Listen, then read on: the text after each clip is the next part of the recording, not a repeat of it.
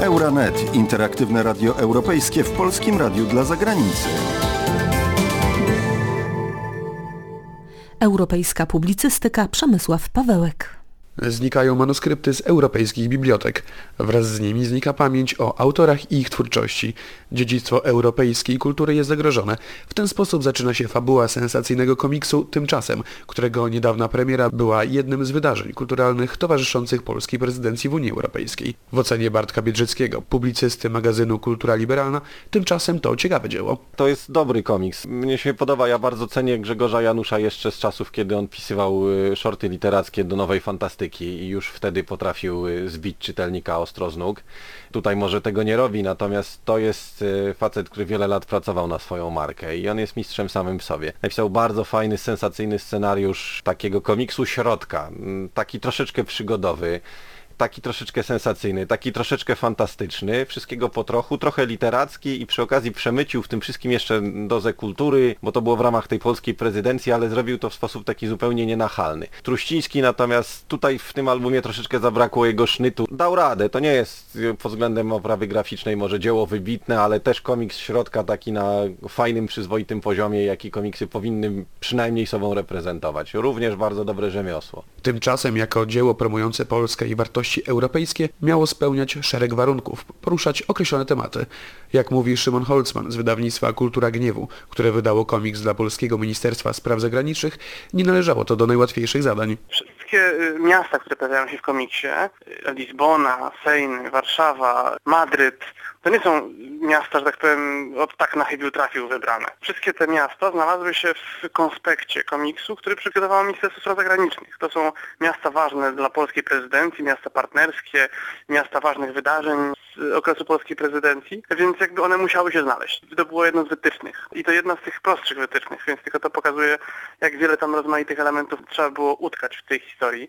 My jako wydawcy, naszym zadaniem było znaleźć kogoś, kto, że tak powiem, zrealizuje ten karkołomny w zamyśle pomysł. I dlatego zgłosiliśmy się do Grzegorza Janusza, który naszym zdaniem jest jednym z najlepszych, jeśli najlepszych scenarzystów komiksowych i nie tylko komiksowych moim zdaniem w Polsce. No i to właśnie jemu się udało to wszystko połączyć w miarę spójną całość, napisać sensacyjną historię, która w dodatku opowiada o tym, y, jak ważna jest dla Europy, dla Polski i tożsamości naszej kultura. Jak mówi sam Grzegorz Janusz, autor scenariusza, chociaż w fabule miały być poruszone określone tematy, to w kreowaniu samej historii miał on duże swobody.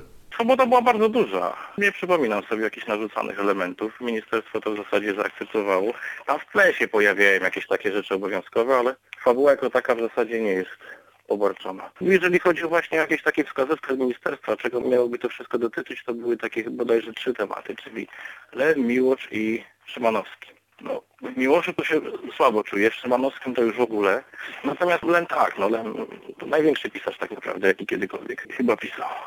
Len zawsze miał na przykład pecha straszliwego do ekranizacji. Albo to były słabe filmy, albo to były filmy daleko odbiegające od tego, co Lem napisał. W zasadzie jedynym udanym filmem na podstawie Lema i Lemowskim to chyba jest przekładanie skrótki takich Wajdy. Natomiast komiksowych prób do tej pory nie było. Tam ostatnio chyba jakieś bajki robotów zostały zaadaptowane. No tutaj natomiast to nie jest jakaś adaptacja twórczości Lema przecież, to jest tylko takie trochę bawienie się, trochę puszczanie oka, tam wplecionych zręcznie kilka cytatów. Także to taki mały hołd dla Lema a więc znikające książki, unijni ministrowie szukający rozwiązania problemu oraz zmagający się z zagadką nauczyciel polskiego wspierany przez ducha Stanisława Lema.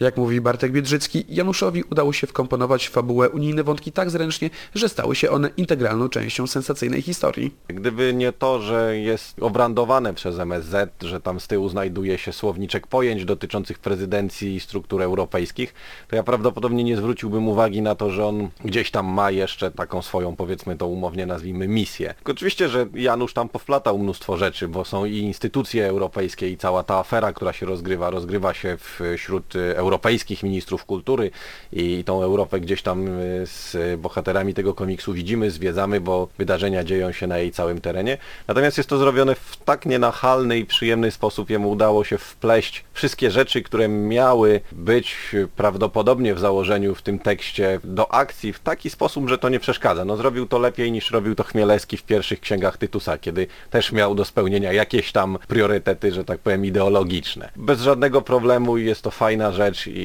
i sam fakt, że zostało to zrobione na zamówienie pod jakąś tezę zupełnie nie rzuca się w oczy.